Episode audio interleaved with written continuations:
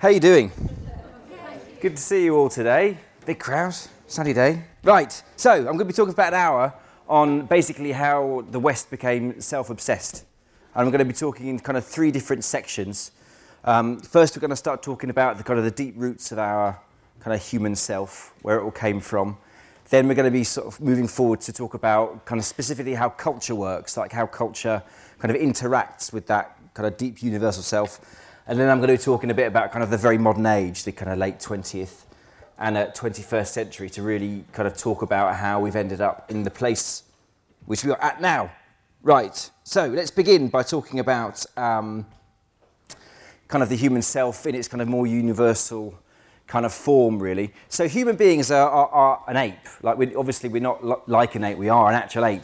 But we're a weird, odd kind of ape in that um, we're highly social.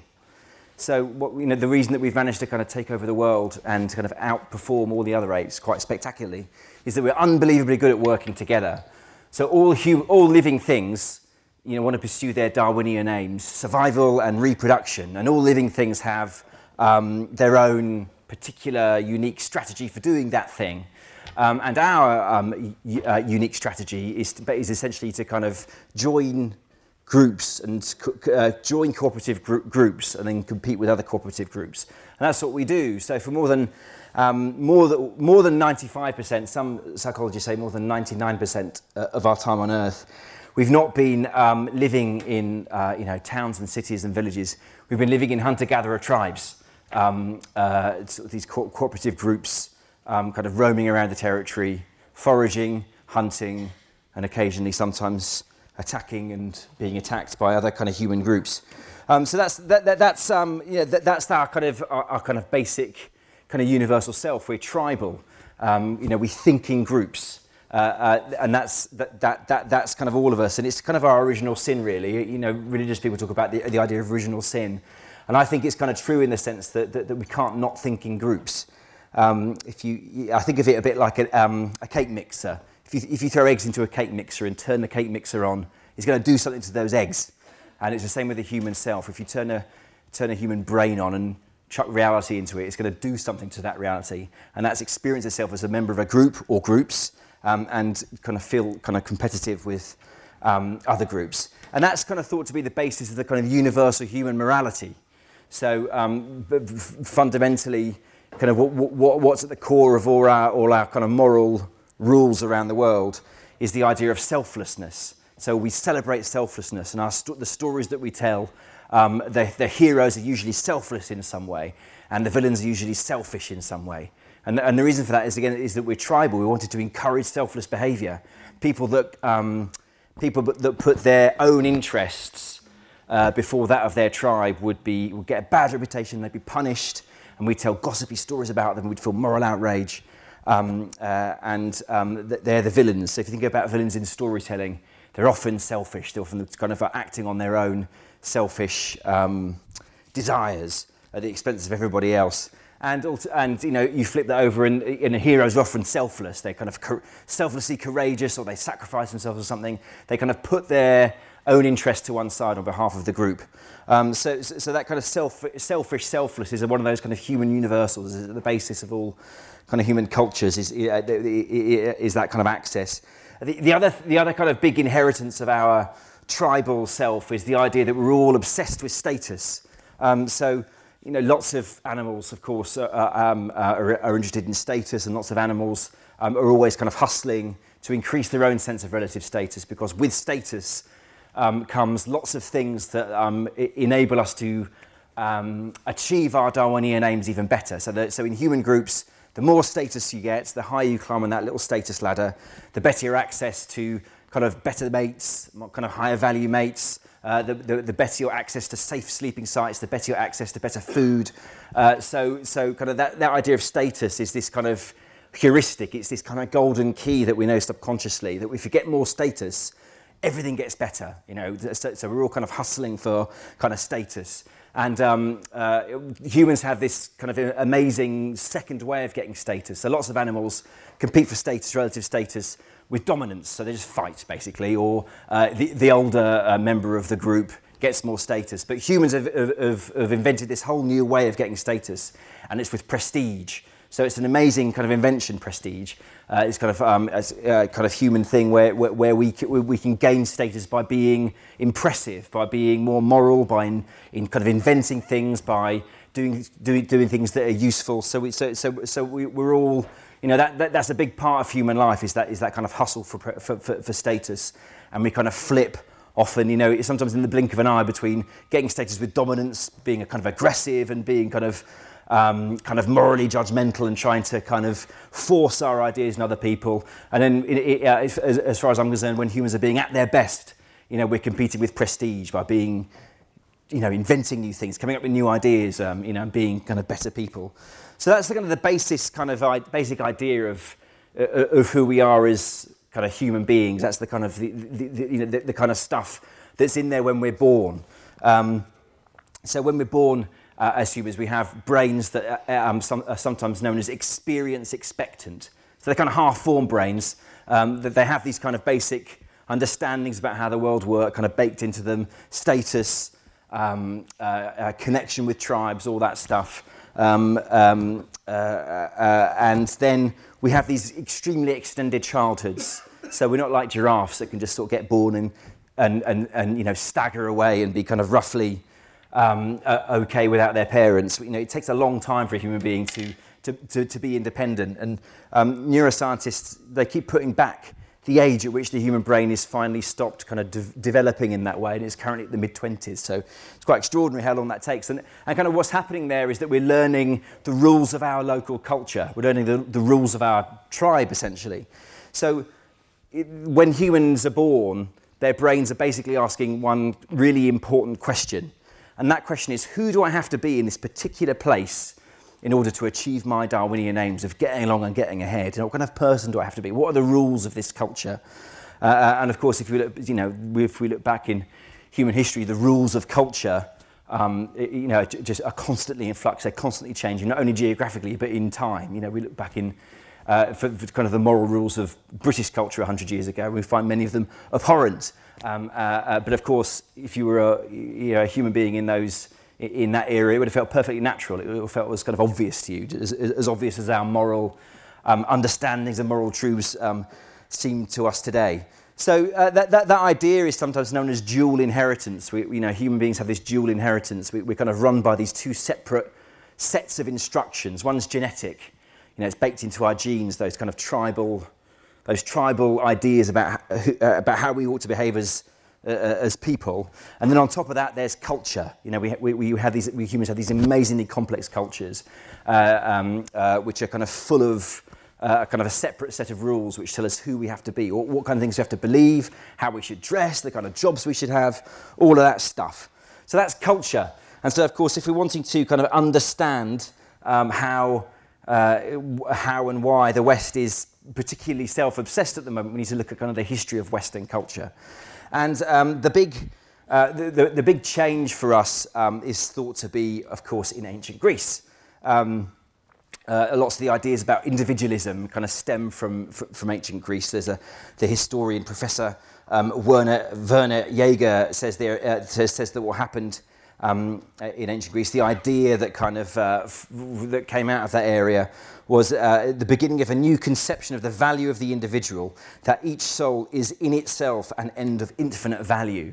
So that idea of individualism. And it's quite an amazing idea because, as I said, you know, for, for eons, for, for such a long time, for all of human history, we, we just, we'd experienced ourselves as members of groups. And it's groups, it's, I'm, I'm, a member of this group and it's groups against groups. But this idea that actually the, the locus of interest, the locus of um, change, the locus of um, uh, uh, of importance should be the individual is quite a radical idea. Um, uh, and so, of course, um, psychologists are, are, are, very interested in kind of the roots of that idea, um, the kind of how, how, did it happen, and kind of what does it what does it actually mean. So, um, some of these psychologists. call this kind of whole kind of uh, nexus of ideas the, the geography of thought, this idea of how we experience ourselves as a cultural animal comes out of the literal kind of geography, the kind of uh, the landscape uh, uh, of the people we were uh, some time ago. And so um, you, when you look at kind of ancient Greece, ancient Greece is, well, it's like it is now. It's not like an island as you'd imagine it. Uh, I'm sorry, it's not like a, a country as, you, as you'd imagine a country to be now. It's not like a land, you know, like a, a, a coherent landmass. It's, it's a kind of a weird, kind of desiccated, atomized kind of landscape. Lots of little islands, lots of kind of isolated communities at the sort of foot of rocky mountains. Uh, not a lot of room for agriculture in ancient Greece. Um, anybody who's been to Greece on holiday, it's, it's, obviously it's the same now as it was then. You're not going to do m- much kind of rice growing or wheat growing or uh, livestock rearing in, in Greece. Uh, so um, uh, it, it, was made up of about a thousand individual city-states. There's kind of a thousand different kind of places that you could, you could go to. one, one of the kind of ramifications of that is that um, it already kind of encourages this kind of freedom. When people upset other people in ancient Greece, they, they, they, they could just escape to another city-state and, and kind of begin again. Uh, but, but the more important idea that comes out of that is, is, is how we, um, h- how in ancient Greece you would have had to have behaved in order to fulfill those two Darwinian aims. So if you were born in ancient Greece, who do I have to be in this place in order to get along with other people in my tribe and get ahead to kind of win that status battle?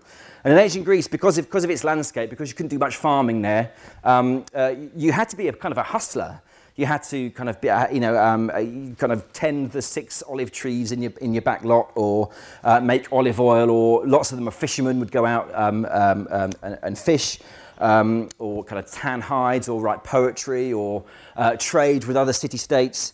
Um, so, so it's kind of a hustling kind of, the landscape forced people to be these kind of hustlers, to kind of have these kind of little units of um, industry that would, that, that, that, that, would kind of get along like that. Um, and of course, this, this kind of, this generates an ideal of self. You know, that, this generates a kind of culture in which that kind of idea of the individualistic hustler is worshipped and idealized. And then so we see um, uh, you know, lots of interesting cultural ideas that we can still see that are ubiquitous across the West now, uh, emerging in ancient Greece. So they'd have statues of idealized male and female forms uh, who, who, you know, wouldn't look out of place on the front of magazines today. One, one, of, the, one of the kind of particular really odd things that I found when I was doing my research was that um, one of the things that you see on idealized masculine forms in ancient Greece is this thing called the pelvic V line, which if you've seen Love Island, you know what that is. Um, it's that thing there. And, um, and they're very hard to get in real life. It's very tough to get a pelvic V line. I've never had one. Um, uh, and if you, you know, take an ancient Greek statue of a, of a, of a, of a sexy man, uh, he could be on Men's Health today if he wasn't made of stone. You know, they, they look exactly the same. These ideas. So, so, so, so, so, that, so, that, so, that, so that's one of the one of the kind of things that comes out of ancient Greece. Then there's another idea which is quite toxic idea. Is they called it kalokagathia, and kalokagathia is kind of means roughly beautiful and good, and that's the idea that you, you can make a, a moral judgment about some, how good somebody is inside by looking at how they were physically if they were attractive, they were a good person, and if they were ugly, they were a bad person. So a really terrible idea, Kalokagathia, really awful, but one that's still ubiquitous in the West today.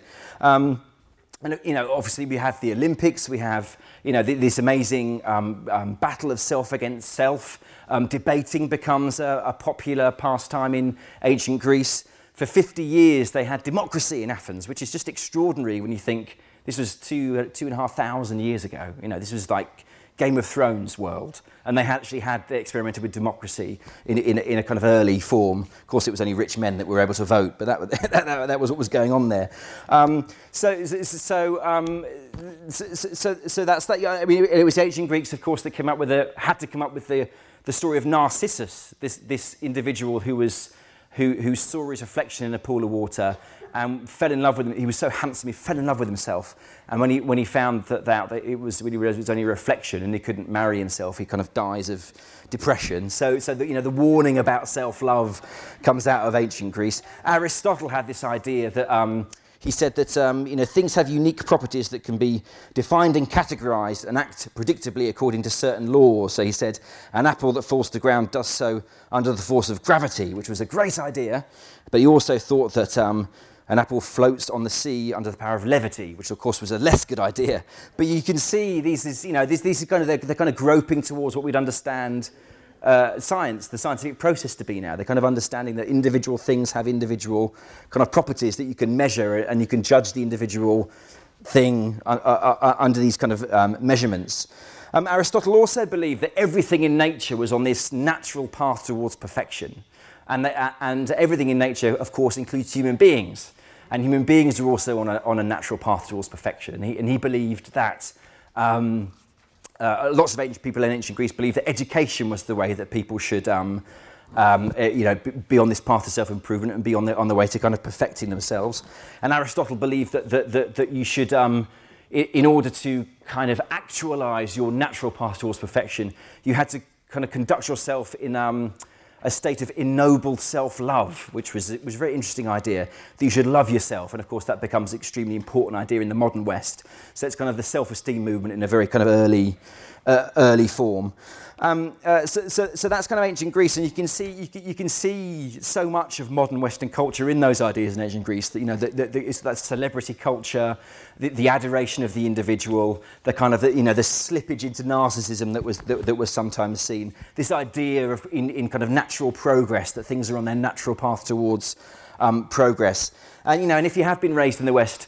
Um, and, and if you haven't, you might, you, might, you might sort of hear all these things and go, well, that's not a Western thing. That's just, that's just how it is to be. That's just obvious. All this stuff is self-evident. This isn't a particularly interesting cultural idea. Um, and that's why um, psychologists are particularly interested in comparing um, ancient Greek ideas with what was going on the, in roughly the same time in China, in East Asia.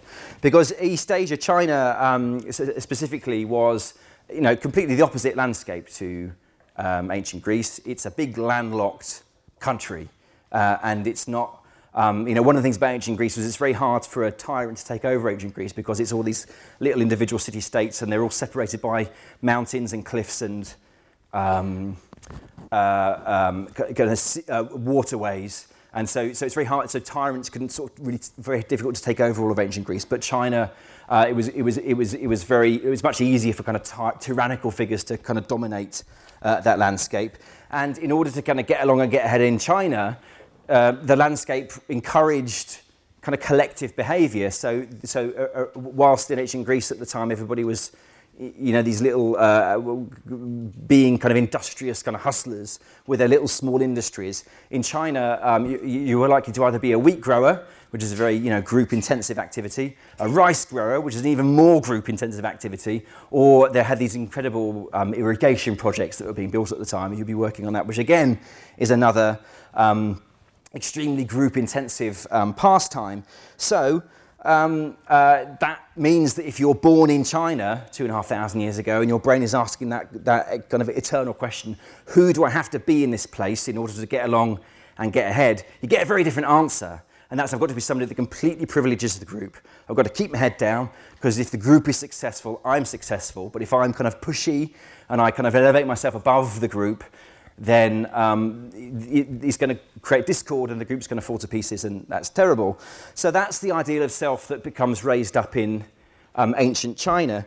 So, um, uh, and at the time, as you've got Aristotle kind of walking around ancient Greece talking about we should conduct ourselves in a state of ennobled self-love. Um, uh, at roughly the same time, you had this amazing guy Confucius um, uh, walking around China, um, uh, uh who has a completely different conception of what the kind of idealized person, how they should behave. He said, um, the superior individual has nothing to compete for, but if he must compete, um, he does it in an archery match, wherein he ascends to his position bowing in deference. He does not boast of himself, preferring instead the concealment of his virtue, which he, he cult- which he cultivates in a friendly harmony and lets the states of equilibrium and harmony exist in perfection. So, completely different kind of conception of self back in um, um, um, um China. Um, one of the things that was, I found extraordinary when I was doing my research was, was, was this, uh, the, this book which said that, that, there, that there were no, you know, this idea of sort of me, me, me being the center of the universe was so alien to ancient Chinese ideals, that ideas of reality that there was no autobiography in China for like two millennia. And when there was, you know, so the idea to, to, uh, to a Westerner of, a, of, an impressive famous person writing a book about them and telling their story just seems obvious. Like, of course they want to do that. But, but, but, but, but it wasn't um, to, to, to, to, the ancient Chinese. And when, it, when, when books like that do, stories like that do start appearing, the, the, the, the, person who the story is about isn't at the center of the story at all. They're kind of on the periphery looking in um, uh, as if they're kind of accidental spectators upon their own life. So really extraordinary kind of differences in kind of culture emerge out of these um, changes. And the really extraordinary stuff is that science is, is that psychologists who get people in the laboratory and, and, and do various tests on how they experience reality, it, even today it kind of reflects these ancient differences which appear to come out of the landscape. So a lot of these um, tests, for some reason, involve animations of fish tanks, which sounds like a mad thing, but go with me on this. So what they do is, um, so uh, you might know this already, but, but if you don't, so, so, so the way that we kind of experience reality is that our eyes are in constant motion. We have this tiny little speck at the center of our eyes, which is kind of full color and high definition, and it darts about the environment um, very rapidly, building up our impression of the world. So these are called saccades. So the fastest movement in the human body, and we do four to five saccades um, every second. So we do about, that's about a quarter of a million um, every day. So, so, so, we're always kind of saccading. And what um, uh, psychologists, neuroscientists do is they, they can put these special spectacles on you, which measure and record the movement of your saccades. So they can see, they can see how, what your brain's deciding to focus on and how it's building up its model of the world. And so in one of these sort of very iconic experiments, there's an animation of a fish tank. And in the middle of the fish tank, there's this sort of show off, flashy orange fish dominating the kind of scene. Um, and there's all the, the, other fish are kind of you know, dotted around it. And they find that the Westerner is much more likely to focus on that individualistic, flashy show off fish at the front, whereas the East Asian person is much more likely to look at the fish and then look at everything else in context. And, and, and, and, and so when you take them out of the laboratory and you say to them, What did you see? Uh, the Westerner is much more likely to say, I saw a fish. And the East Asian person is much more likely to say, well, I saw a fish tank and there's a bunch of fish in there, and there was a big fish at the front. And then you say to them, so tell me about that fish at the front. What do you think about that fish at the front? And the Westerner is more likely to go, well, that fish was the leader. That was the boss man. I like that fish. And the East Asian person is more likely to go, well, I felt sorry for that fish because they're obviously been pushed out of the group and they're obviously a bit lonely and something's gone wrong for that fish. so, so, so you can see how out of these very sort of very fundamental differences in how we understand the world, differences in values that are really important emerge out of these things. And so we begin to experience a very different moral reality. As Susan Cain famously kind of talked about in her book, um, Quiet in, in, in, East Asia, shyness is seen as a leadership quality. Whereas in, in the West, shyness is seen as a, like a deficit almost in the kind of corporate kind of playground environment. Um, uh, Richard Nisbett, the very famous psychologist who kind of pioneered all this stuff, you know, you know, he said to me when I interviewed him, he said, um, you've only got to see the average street scene in, you know, you go to Mongkok or, you know, in, in Hong Kong or you go to Tokyo.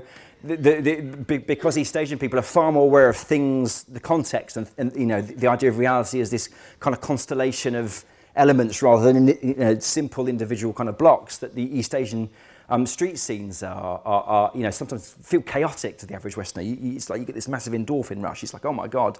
So, so, so, so, different environments are, are, kind of built out of this. Um, uh, one of the studies has looked at the ways that um, crimes are reported in East Asia versus the West. And one of the, one of the studies looked at how um, some uh, spree killings were reported. And in the Western um, the Western individualistic newspapers are far more likely to pin the blame for the spree killing on the individual. This is a bad person, they were evil, they were nasty, terrible, terrible, terrible, evil, nasty person. Whereas in the Chinese newspapers are far more likely to talk about the context. Well, they just lost their job and they had an argument with their boss, so they're far more um, aware of the kind of contextual situations of things. So, so, so really interesting stuff and, uh, uh and amazing uh, uh, how these different value systems seem to, seem, really do seem to have emerged out of the, the, the, ways we were having to get along and get ahead two and a half um, thousand years ago. Um, so that's that. I'm to I'm gonna sort of brush over the middle, the, the, a few thousand years because I've only got an hour, I've only got half an hour left. Um, but just to say, that what happens in what happens in the West after the fall of the ancient world is that we go into you know really the dark ages. Christianity sweeps in. Um, uh, in, in, in, Britain, we're, in, the, in the Britain, we're feudal. 10% of the population are slaves uh, or, or, serfs who are effectively slaves. Not good, bad. Um, and, and this idea comes in um, from, from the Middle East um, that we have original sin that humans are bad. We, we you know, we, we, are awful, terrible people. And, uh, and, and it fits perfectly with how we had to get along and get ahead in the Middle Ages. You know, it was, it was feudal. You know, we, we had to be completely subservient to the lord of the manor, who, who, who, who our survival depended on, and the Lord of the Manor is kind of extra, you know, externalized into the Lord, into this kind of domineering Lord God, who we also had to um, kind of bow and um, be um, subservient to. And as part of my research, I went to stay in a monastery in Scotland. Uh, where they, it's a Benedictine mon- monastery where they're still living effectively as if it is sort of as if they were 800 years ago. And, um, you know, they were singing all these psalms in Latin, and I was looking at the translations, and it was things like, I am but a, but a worm, you know, really like, oh, they just hated themselves. They were just terrible. And the idea was, you know, you, you, God had decided your fate. You're a man, you're a woman, you're a peasant, whatever. It's bad to have any ambition beyond those limitations. A good, morally good person knows their place and stays within it. And that was life for a very, very long time. Um, traditional kind of histories of, uh, uh, uh, uh of the world and of the West often see the birth of psychology as the break with this and, and talk about Freud a lot. But for, to my estimation, that's a kind of, that, that, if we're talking about self obsession specifically, um, Freud really was just a continuation of the Christians. He also believed in original sin, but he believed that we were all these perverts who wanted to kind of sleep with our mums and murder our dads, and we had penis envy and womb envy. So he still thought ultimately the humans were bad. We were terrible, and in order to kind of cure humans, you know, we had to kind of um, uh, uh, kind of cure ourselves with psychotherapy. The real break comes in America, you know, this great new land, this kind of new version of ancient Greece, whereas ancient Greece was a thousand individual city states. America is 50, you know, states who are all kind of essentially independent, although, you know, combined with a kind of a overall kind of government. And in the kind of post-war years, um, a new idea emerges, a revolutionary, radical idea um, which was called the Human Potential Movement. And the idea is that all those Christians, Freud, and all those guys were just wrong. Humans aren't terrible. Humans are amazing. They're fantastic. They're wonderful. And the only reason they're not fantastic and wonderful is because they're kind of bossed about and ruined and polluted by culture and society. Um, they're made to feel guilty. They're made to feel um, uh, kind of reined in. Um, and it's from this, it's from this kind of nexus ideas that, that ideas that are still very dominant today emerge. So one of the ideas that is very dominant today is about the idea of authenticity, that we should be authentic. And, if we're, and because, the, because the individual is perfect, if we're authentically us, that's fine. So if anybody here, probably no one's going to admit to ever watching Big Brother or these reality shows, but if you do, what, you, what you'll see very often is, is, is people behave appallingly to each other. They bully each other, they're rude, they're obnoxious, and when they're pulled up on it, the, the answer usually comes, well, I'm just being me. It's just me. You should just accept me. And that's a human potential idea. That is that, that, that's the idea that we're all amazing underneath it all. And uh, as long as we're being authentic, we're being morally kind of correct.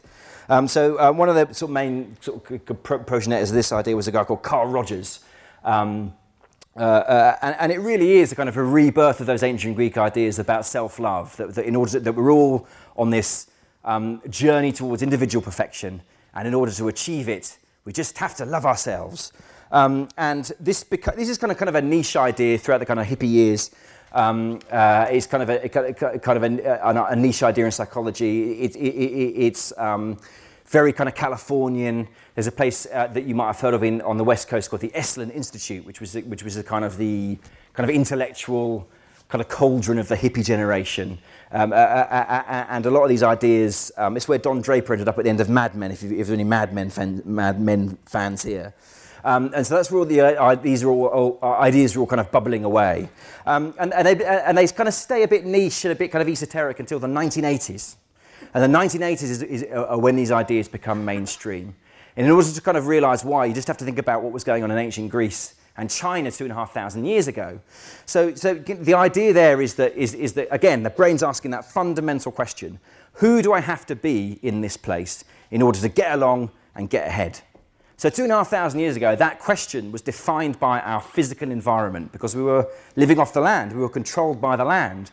And of course, in the 1980s, in this kind of post industrial revolution, post um, um, kind of scientific age, or you know, scientific age, we're not tethered to the land anymore.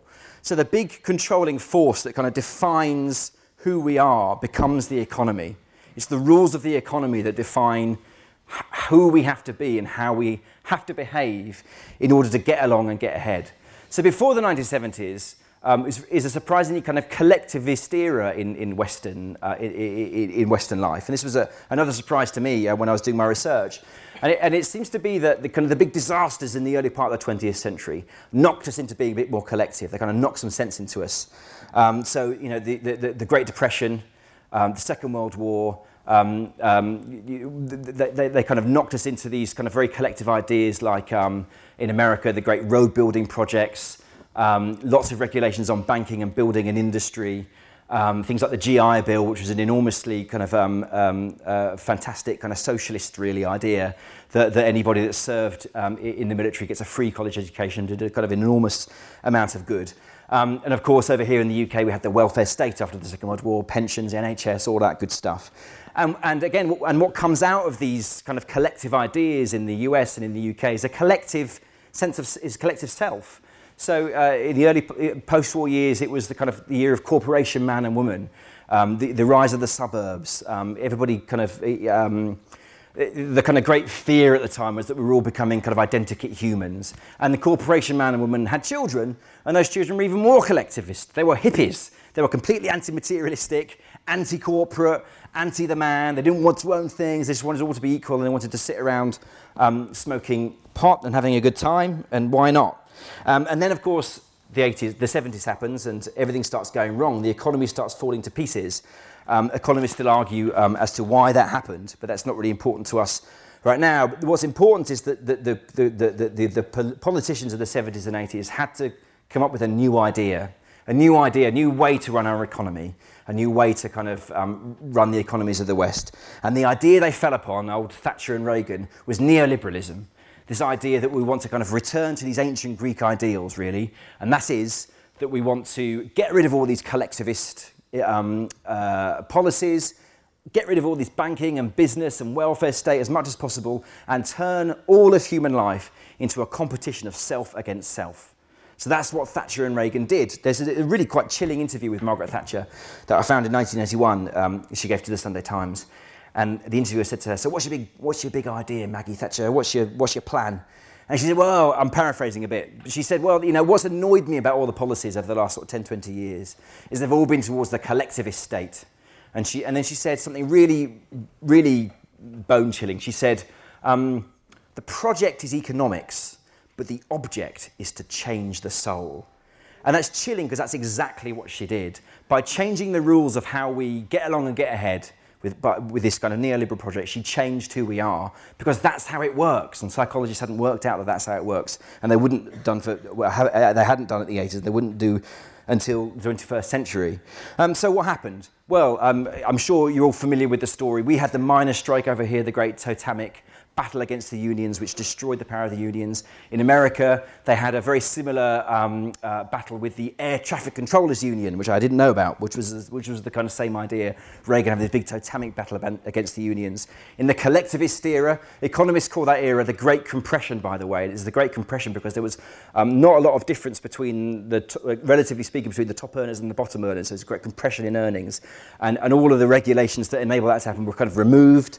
Um, of course, removing those regulations from banking ultimately led to the great financial crisis of 2008, so that was a really terrible idea.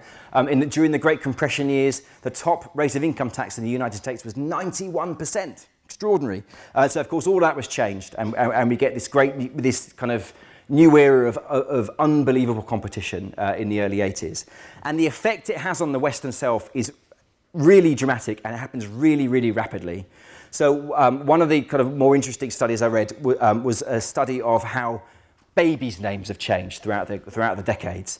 And what they found, the psychologists, is that in 1982, um, we start changing how we're naming our children. So for decades before that, children would have been called, you know, Victoria and Margaret and George, you know, all those standard names. But in 1982, we started giving our children weird names, like weird spellings, Nick Kershaw without seeing it, or like, you know, brand new names because the idea was we wanted our children to stand out and be a star. Um, the early 80s was the era of you know, the Jane Fonda workout video, which sold millions of copies. It was the Green Goddess, the Keep Fit Revolution, which of course, you know, all about looking, that kalokagathia idea, we've got to look perfect uh, in this kind of new competitive world. And again, of course, that's not leftist, this is called wellness now. It's the same, it's the same idea. And if you, want to, if you really want to think about how how rapid these changes were, just think about who we were in the kind of 60s and 70s versus who we were in 1985, say. So we'd gone from being these anti-capitalistic, capitalistic, fuck the man hippies to, you know, pinging our red braces down Wall Street going greed is good. And I know it's a massive generalization, but you know, cultural-wise, in that general way, that, that's what happened. We, it's an enormous revolution in who we were, and it all pins on, the, on, on those decisions made in the late 70s and early 80s to change, to radically change the economy, so radically change the rules by which we um, were to get along and get ahead. So into this kind of new competitive world emerges um, a man I want to spend sort of five or ten minutes talking about because he, he, if there's one person who, who, apart from Thatcher and Reagan, um, did more than any to kind of create this slightly narcissistic world we're in right now. It's a man called John Vasconcellos. So John Vasconcellos um, was a Californian politician, and he um, was raised Catholic. So he was raised in a very strict Catholic uh, family, um, uh, uh, very, very anti self-esteem, very anti um, self-glorification. He was always taught in that Catholic way to kind of hate yourself. Um, and then he had a massive nervous breakdown, went to Esalen, met Carl Rogers, and became absolutely evangelical about the idea of the human potential movement because he felt that it changed his life. You know, like I've learnt there's nothing wrong with um, uh, self-esteem. In fact, it's the best thing ever. We should love ourselves. The authentic self is just, you know, the ideal we should all be kind of moving towards. Um, and um, so, you know, there was lots of people who thought that, uh, who came out of Esalen, but John Vasconcellos happened to be the second most powerful man in California. He was chairman of the Ways and Means Commission. Um, and he thought, well, you know what, I, I know this is true about self-esteem, um, and I'm in a position of power. So I'm going to, um, I, I, want to, uh, you know, start having this idea about self-esteem informing how we're running our schools and our prisons and our institutions, and therefore I can kind of help California um, become better. So he proposed that he would launch a three-year investigation into the kind of the science of self-esteem. Um, uh, and then out of this investigation would come this report, which would hopefully begin to change um, California. And his pitch was this it was that healthy, st- healthy self esteeming citizens are responsible, productive, creative, and satisfied workers who are not absent from the job. They will make, they will make America competitive again. Rings any bells? Moreover, that's what he said, just by raising self esteem, uh, you can help solve a massive array of chronic social problems, including child abuse, educational failure, teenage pregnancy, that was a big moral panic at the time, alcohol and drug abuse, welfare dependency, crime and violence, um, uh, problems which cost the state of California billions of dollars every year. So that's an amazing thing. He's saying the reason we have all these problems is because people don't love themselves enough. And if you can convince them to love themselves, um, all of these problems will vanish. He called self esteem a social vaccine. It's literally like a vaccine to make you just believe you're amazing and you'll become amazing. Um, so he promised that he would prove this scientifically. He said in his pitch that, there are, that we know scientifically there are causes and effects. If you give people high self esteem, they get you know, children in schools that get better exam results. Um, and then, so when this was announced, he became the object of absolute ridicule all over America and the wider world. Um, he became the target of jokes on Johnny Carson, uh, on The Tonight Show, were, were, were um, uh, teasing him. Um, there was a famous cartoon strip which was syndicated all over America at the time. Everybody read it, um, called Doonesbury. And, and, and the guy who uh, made the Doonesbury cartoon um, did a two week run of cartoons specifically devoted to taking the piss out of the Self Esteem Task Force. He created a new character, Barbara Boopsie Ann Boopstein, a 25 year old actress and spiritual medium who channeled a 213,055 year old warrior named Hunk-Ra, who had been invited onto the task force on the basis of her 20 years of feeling good about myself and out of body experiences. Um, in, in, an, in an editorial, of the New York Times said California is a state that produced Jerry Brown, the People's Temple, Sister Boom Boom, whatever that is, drive in churches, Charles Manson, the Esalen Institute, and now a governmental task force to promote self esteem. So now there's one more California joke to do at cocktail parties around the nation. And the Wall Street Journal's story bore the headline Maybe folks will feel better if they got to split the $735,000, which was the funding for the task force. Vasco was furious about all this. He felt completely humiliated. He felt they were ignorant.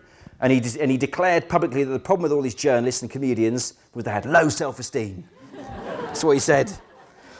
So he was, he was an absolute object of ridicule. And then, you wouldn't believe it, three years later, the, the report was published and he announced that he'd found that it was true. he'd recruited um, a team of psychologists and scientists from the University of California system to look into the problem of self esteem, and they had found that it was true that if you raise self esteem, it did, really did make people happier and more productive and all those amazing things. And the journalists were amazed, but they accepted it. Um, uh, Time magazine had a headline saying the, te- the sneers are turning to cheers. Um, it was, um, it, it, was this, this proof was, was reported in the Times in, uh, in London, in Australia. Vasco was even, was Vasconcellos was even um, invited to the Soviet Union to talk to the communist Politburo about how to raise their self-esteem. Um, uh, they, the, the, the, task force um, got hold of Oprah Winfrey and sold her the idea of self-esteem and she loved it. She uh, decided that self-esteem was going to be that she called it the catch-all phrase of the 1990s. She had a self-esteem special and the guests were um, who were the guests? There were Maya Angelou, Drew Barrymore, and John Vasconcellos himself. Um, so, that, so, so this, this idea became viral. It became absolutely massive, and it changed everything. It changed the way we raised our children. It changed the way we taught our children. If anybody here is my age, has got any Gen Xers in the group in, in the audience, you will have gone to school in this era in which the most important thing was that you loved yourself. That was the important thing. If you got into trouble, as I was always doing, your problem was that you just didn't have enough self esteem. That was your problem. Evil people were evil not because they were evil, like Hitler was Hitler because he didn't love himself. That was the idea. Amazing. But that was the idea. So I wanted to investigate this as part of my book. So I did some research into this self esteem movement. And um, part of that research involved looking at the actual report. And there were 25 members of this self esteem task force, and they all signed the report, except for one man. And this one man's name was David Shannahoff-Khalsa, who didn't sign it. So I tracked David Shannahoff-Khalsa down to his home in Santa Barbara, went to visit him. And uh, he said, uh, that um, it was all a cover up. It was all a, basically a massive lie. He said, I was in the room with John Vasconcellos when he got the scientific reports back from the scientists. And he said, in these were his exact words, if the legislature finds out what's in these reports, they'll cut the funding to the task force. And then it all started getting brushed under the table. So basically, they started lying about all the data, they started lying about all the science. Um, when uh, actually pulled out this huge red book, which actually had the actual science in, it wasn't the report, the little thin report they issued to the media, it was the actual science. He read to me their conclusion, and the conclusion is this The news most consistently reported is that the association between self esteem and its expected consequences are mixed, insignificant, or absent. They'd made the classic correlation causation error. So they, they'd seen that children at schools, for example, who had high self esteem had better grades. So, they, so had, had, had, had, assumed that the high self-esteem had caused the better grades. And of course, as we know, as we know now, it's the other way around. The, the, the good grades cause the self-esteem. So it was an, it was an enormous um, uh, lie. I tracked down uh, the head of the, the, the, the, the um, I, headed, uh, I tracked down the head of the group of scientists, a guy called um, Neil Smelser, and he said, well, you know, the fact is that Vasco, he, Vasconcellos was um, head of the Ways and Means Committee, which was you controlled all our funding, you controlled all our money.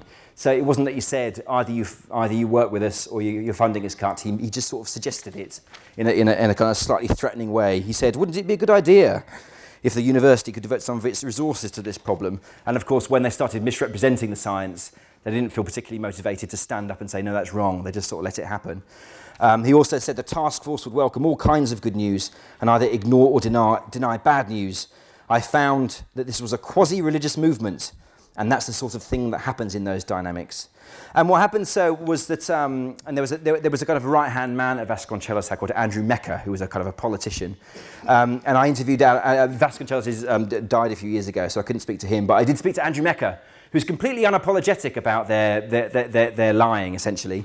And he said, um, what happened was um, they, they, got the report and then they, and, and they spent an, an enormous amount of money on PR um, and they went around all the editors of the TV news channels and the magazines and the newspapers selling the idea directly to the editors. He said, um, this is um, his, a quote, we made the effort to go around to the editorial boards.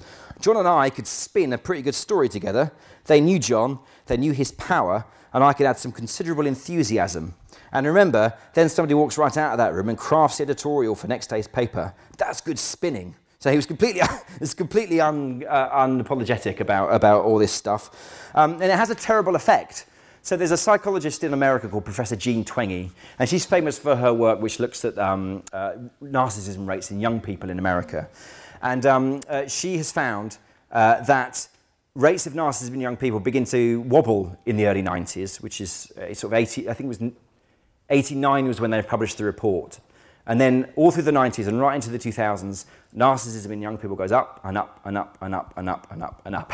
so, and that's, that's, and that's exactly what psychologists find, is if you tell young people, as I was told and my generation were told, um, when they're growing up, you're special, you're amazing, you're wonderful, they become, they can be prone to become narcissistic because you know we, we, that's, that's the age in which we're building our cultural models of the world. We're finding out who am I? What kind of person am I? And if our parents and our teachers are all telling us we're wonderful and we're special, it's not going to do us a lot of good. Um, so, so, so uh, there was a very interesting study that looked at um, the, this kind of behavior in a very specific way done by the University of Amsterdam. I think it was about 500, 500 families uh, over a two year span, and they measured rates of what they called um, overpraise, parental overpraise, they called it. You're amazing, uh, with rates of narcissism in the children. And they, found, and they tested them every six months, and they found that every six months the narcissism in these young children uh, would go up in these overpraised kind of families. So it's a very kind of powerful idea there, and it seems to, it seems to go with, with kind of where the data goes um, in terms of uh, how our culture has changed, kind of post self esteem movement. And of course, that goes into the kind of era of the internet, uh, which is where my book Selfie kind of ends. Um, it, it's really interesting how people think that um, the tech companies invented narcissism and they invented um, how we are, and, it's, and, they're, and they're at fault. Uh, I, am not going to you know, forgive them completely, but, but I think people uh, imbue them with far too much power. Uh, when you look at things like Twitter, selfie cameras, um, it's us as a people who decide how those technologies are used. So, so when Twitter was first launched, it was a free SMS text message service. It was like a Skype for text messages. It was us that decided to turn it into this kind of quite you know self-aggrandizing kind of platform for kind of tribal warfare and um, uh, kind of me me me reporting.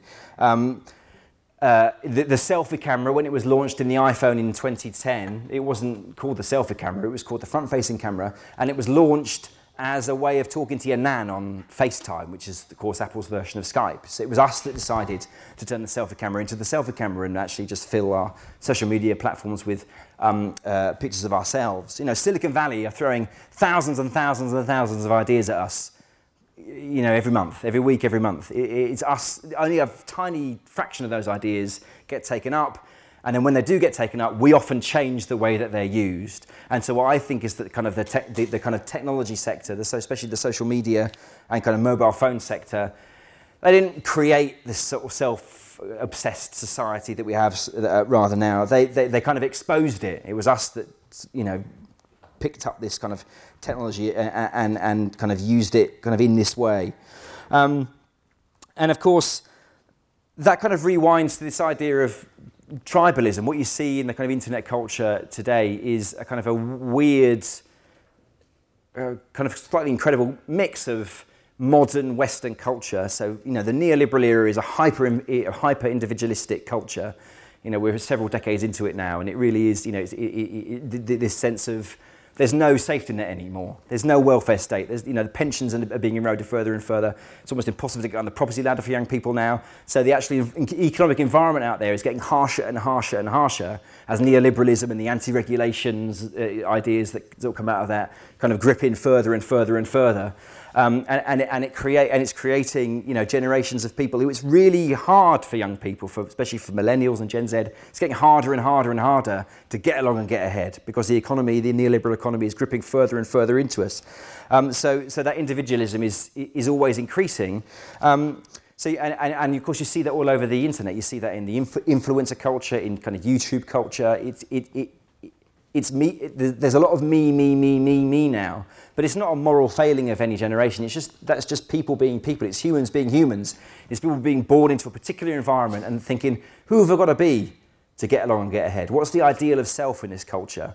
And we see what people become. Um, but within that, uh, you, you, you, uh, kind of overlaid with all that kind of increased me, me, meanness is, is all those kind of ancient Pleistocene, you know, Stone Age behaviors to do with tribalism, you know, to do with I'm part of this group and I'm attacking that other group and I will not rest until we win. So it's this kind of crazy mix of hyper individualism and hyper tribalism, which you know, uh, social media platforms and internet culture uh, kind of enable uh, and actualize. And um, that's what we see today. So that's it. That, that is in, a, in, in um, nearly an hour um, a history of the world.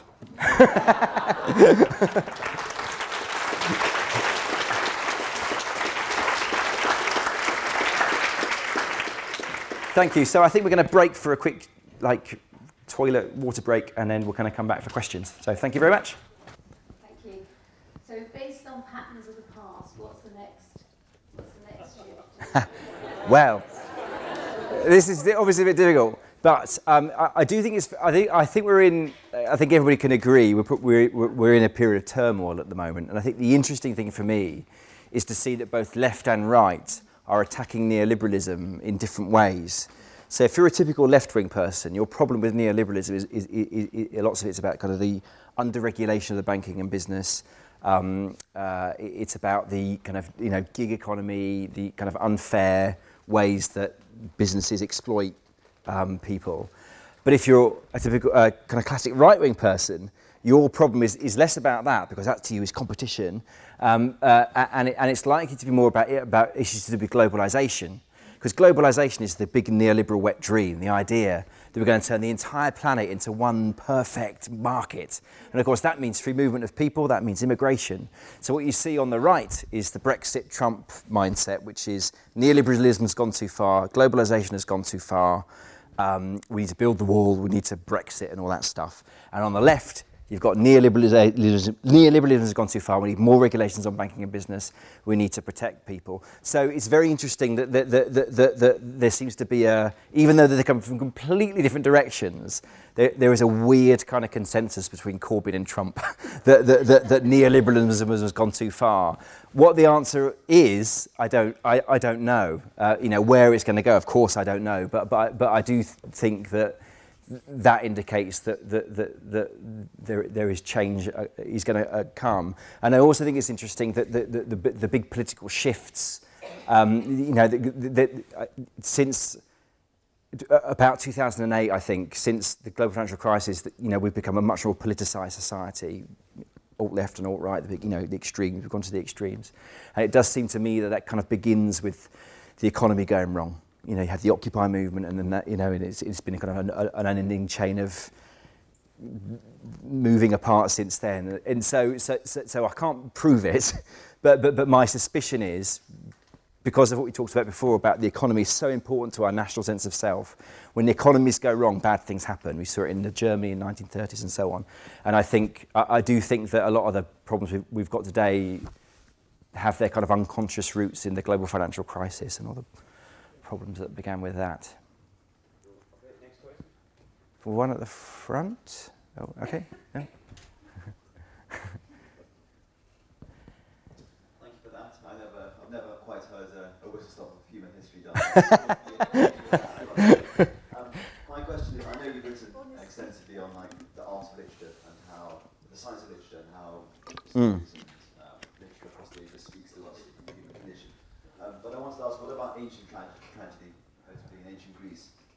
How is that any different and how does it, um, how does it transform the understanding of the self and the human condition? Are we meant to see it as a vehicle through which we envisage the worst possible form of ourselves or is that a little bit too pessimistic? No, well, I think I, th- I, I, I think for me, tragedy is about. So all story really is about finding out who we have to be. You know, as, as I said in the in the talk, we spend those 20 years of our life kind of working out who we have to be, who are good people, who are bad people. And a big part of that is storytelling. Like storytelling is a form of play, really. You know, it's how we kind of experiment and we're told stories. Um, and, and, and archetypally, um, the archetypal kind of heroic narrative um, uh, tells us who we should be. Courageous, selfless, bold, stick up for ourselves and other people, but tragedies tell, we, tell us who we shouldn't be. This is what happens if you don't change. This is what happens if you don't you know, see your flaws and, uh, and kind of fix them. And one of, the, one of the interesting things that I found when I was writing Selfie was that I, I contacted some experts in literature and some psychologists who were experts in literature in East Asia, in particular there's a guy called Uichol Kim, who's a professor over in South Korea, to talk to him about differences in story forms, East versus West, and how they relate to these ideas of geography of thought. And he said one of the big differences is um, in the quality of the hero. So, all over the world, heroes are selfless because that's that tribal um, universal. But the, the cultural kind of weirdness that's, that, that's over on top of that changes how heroes express themselves. So he told me that in the West, especially in ancient Greece, uh, you know, post-Greek literature, heroes are individualistic. We fight monsters and come back the lone hero, you know, with all our boons for the community. But he said in East Asia, it's much more likely that heroes will sacrifice themselves for the good of the group, for the family, for the king, whoever. So, so, so, so, so, so, yeah, that, that, I think when you, you, when you look at storytelling, and, and the conception of the hero, uh, what, what, you're always finding it, it, are, are, kind of these moral lessons. It's almost like tribal propaganda, really. It's telling us who, this is who you've got to be, and this is who you shouldn't be. And um, that's why you see these regional differences. And I think tragedy specifically showing us this is who you shouldn't be. Hi. Hi. Um, I was just thinking, this is uh, only slightly off topic, but more sort of citing what you were talking mm. about in general.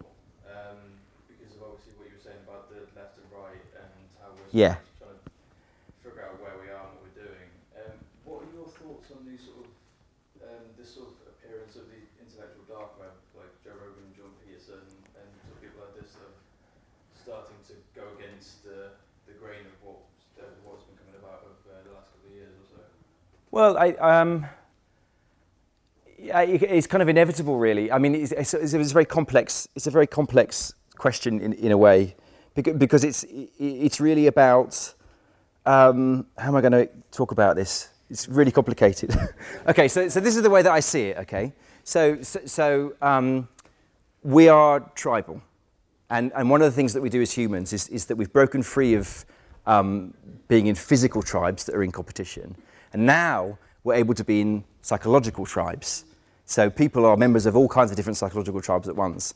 I'm white, I'm black, I'm Asian, I'm a woman, I'm a man, I'm, you know, just, you know, I'm, a, I'm an employee of this company, I like Starbucks, I hate Costa. You know, we're, we're just unbelievably tribal. We're just members of all these tribes. And when our tribes feel under pressure, um, we become more tribal and we kind of act, we, that, that kind of tribal identity comes to the fore. And I think what you're seeing, at least my, my, my kind of idea of what we, what, what we see in culture, is this constant battle for tribal territory fought in a kind of psychological realm. So that's kind of, you know, it's a battle of ideas. And, you know, what defines our tribe is our, you know, one of, one of the things that I think is really interesting and explains so much about what goes on, on the internet and politics and elsewhere is that, is that tribal markers aren't just what we wear, they're also what we believe. You know, the things that we believe are tribal markers. So I believe this, and people who don't believe this are evil, they're in the other tribe.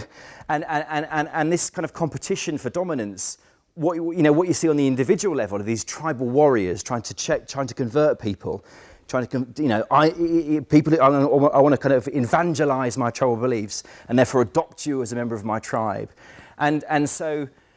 That, that, that plays out on the individual level when people are arguing in pubs. it plays out on the internet. It plays out in politics. It plays out in the media. And, and I think what, if, you, if you look at it that way, what you can see that what's happened over the, since financial crisis, beginning of the social media age, is that this kind of alt-right ideas have become dominant in politics. Um, so the right are winning politics, Brexit, Trump, but the left are winning culture. The BBC, um, um, university system, and, and they're kind of new, kind of more extreme versions of left and right. So with the intellectual dark web, the way I see that is that, is that because this kind of new kind of alt-left uh, you know, it's moved away from the centre. It is now becoming, it's winning. It's winning that cultural tribal battle in, in the media, on, on the internet too. You know, like Google and Twitter and Instagram are all very keen to be seen as part of that movement. So of course, there's going to be people who don't agree with that. And, and, and they're, I mean, actually, I think a lot of the ideas which are called intellectual dark web, they, they just used to be centrist ideas. Some of them are centre left, some of them are centre right. I don't think they're particularly extreme, but it's all a matter of perspective and where you're starting off from. And I think you know they're, they're incredibly popular because they're, they're the people who are left behind by this kind of tribal battle for dominance in the kind of cultural sphere. Does that make se- any sense at all? Yeah, yeah it does. Okay, good.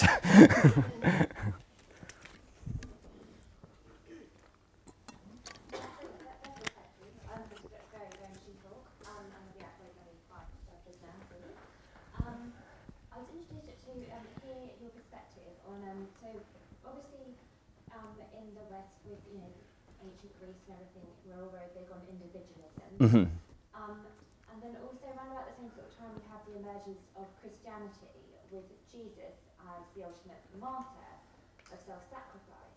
Do you feel like that's perhaps, you know, that maybe because um, like a reaction against that, or is it with Jesus being an exercise in covert narcissism, like look how sacrifice? You're such a narcissist, Jesus. Yeah, um, that's an interesting question. I mean, I, I, I, I yeah, I mean, uh, so you know, I, I think Jesus is is is, is, is certainly in the UK. It's it's not. It's always. I mean, it, it, it seems to be a kind of a, he seems to be a fading figure. Poor old Jesus, at least in the UK, that, that seems to me. But but but it's but it's but um but yeah, I, I think that that's one of the things that, that the research I did for Selfie kind of threw into relief was that, of course, Christianity is an Eastern idea. So that, that idea that he, that he defined his heroism by his sacrifice is a very Eastern idea and actually did, did knock us into this collective, obedient ki- kind of state. Um, uh, but also, one of the things that you see, and it kind of really, when I went to this um, Benedictine monastery um, and lay under my bed, and on, uh, uh, uh, um, over all the beds, they've got the crucifix with Jesus. And he had the pelvic V line. He was so sexy. and I just thought, my God, it's so Greek. And you can see how that, you know, how, how Greek ideas were underlaying all those kind of Christian ideas. But yeah, no, I, I- hadn't really, I hadn't really thought about the idea of him as being this covert narcissist before. I like the idea, but, it's kind of true. Well, one of the things that I found really interesting, and I haven't really got to the bottom of, is, is the idea of these cultural leaders. Because when you look back at our evolutionary history, one of the, for me, the most surprising thing is that they didn't really have leaders of those tribes. You, you imagine they have this sort of, sort of violent alpha male type who might kind of dominate everybody, but they were very they weren't egalitarian as such, but they were much, much more egalitarian than human tribes are now, including Christianity. There was no Jesus figure in a, in a, in a human hunter-gatherer tribe, and things would be de- things would be decided among the group. So evolution, evolutionary psychologists call it the tyranny of the cousins. There wasn't a tyrant at the top. There was a group of people who were all deciding what, you know, what we're going to do next. So, so, so uh, my guess um, is, that, is that the idea of leaders, which of course we see everywhere, from Jesus to Steve Jobs to whoever, um, uh, it comes from a much earlier point in our evolutionary history before we were human and when we were still much more apish, because in ape, of course, in ape troops, you do see a dominant leader at the top. So it's a very vague answer because I don't quite know the answer to the question, but those are kind of my sort of rough ideas about, about that. Hi. Um, got a quick question just about the um, practicalities of the um, individual lifestyle, because um, uh, we currently live in societies unlike ancient Greece, which are so interconnected and so complex. Yeah. Um, how do you see the sort of individualistic perspective sort of faring in the longer term, given that we depend on these societies of minutes that only like ants and termites live on societies the scale that we do? Like no other mammals ever had uh, in evolutionary history. So I mean, you know, how this is going to work? Well, I, I think I, I think so, so. So one of the things I was keen not to do in the book was to kind of pick a team because I think that's it's, it's kind of intellectually dishonest. And when you get into massively complex ideas like individualism versus collectivism, you can't say which is best, which is the right one and which is the wrong one because it's not. They're, they're so complex, and it's and it's kind of a trade-off. And so there are good things about collectivism and there are bad things about about collectivism. And there are good things about individualism and there are bad things about individualism. And the good thing about individualism is it, is it kind of works with um, you know, individualistic societies and individualistic ideas like capitalism and neoliberalism um, uh, and sort of the market economy, they, they work in concert with pre-existing kind of biological drives in humans. We all want relative status, and what, and what individualism does is, is it says you're important, and if you and if you go on that journey you want to go on anyway, which is to get more and more status, we're going to reward you, and everybody, you know, and, and society will get get better because you'll come up with amazing ideas. Um, but um, like any idea, it can go too far, and so I mean, so as a long-term strategy, I think I, th- I think you know, cap- neoliberalism, as much as I'm a, I'm a critic of it, i- also raised millions of people out of poverty in, in, in developing countries because we've, you know, because, Um, uh, b- b- and, and, and that's one of the, sort of the incredible things about kind of globalization. So it's an amazing idea. It could be one of the best ideas we've ever had. It's the idea that uh, human rights comes out of that, that idea. The idea that the individual is more important than the group. You know, anti-racism and you know not seeing people by the colour of their skin, their sexuality, all that stuff comes out of individualism. So it's a fantastic idea. But like all ideas, it can go terribly wrong. And I, and I, and I think we're at that point now. I think we're at that point. Things like the Grenfell disaster show us we've, we're past that point. The global financial crisis shows us that we're past that point. So, so it's a, it's a, again, it's a complex question, uh, uh and I think you can't answer it. I, I, think, I, I think it's our best chance for a great future, but I think it, it does need to have collective voices thrown into it to moderate it and to, to make sure that the kind of crazy libertarians don't take over, which might, might, you know, might happen. Did you meet people who have changed their sense of self? So, for example, we've just had a, a lecture by uh, Kevin on Jungian individuation and about isolation being helpful. Mm. They've changed their, their concept of what's important to them and meaning, and then the morning on and transcendence. Do you think, uh, have you interviewed people that changed their very self idea of who they are? What did you learn from speaking to those people? And do we need a new concept of self uh, to survive in, in today's society where the ecological crisis, etc., beyond uh, the selfie sense of self? Um, I've met people who have gone through big changes in self, yes. Um, so to me, they're really rare people. They're kind of heroes, really. The people that have, kind of have, the, have the kind of courage and bravery to, to kind of really change. Um, um, so I, I, have interviewed a few of those people, and I did seek them out specifically because they changed, and I was interesting to, interested to know how they changed.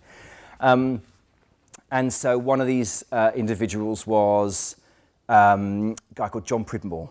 And John Pridmore was a gangster, like a proper East End gangster who would walk around um, he'd go to work with the knee length of the trench coat with a special pocket sewn into it for his machete and another special pocket for his Jif lemon bottle which had acid in it which he'd spray into your eyes. So he was not a good man.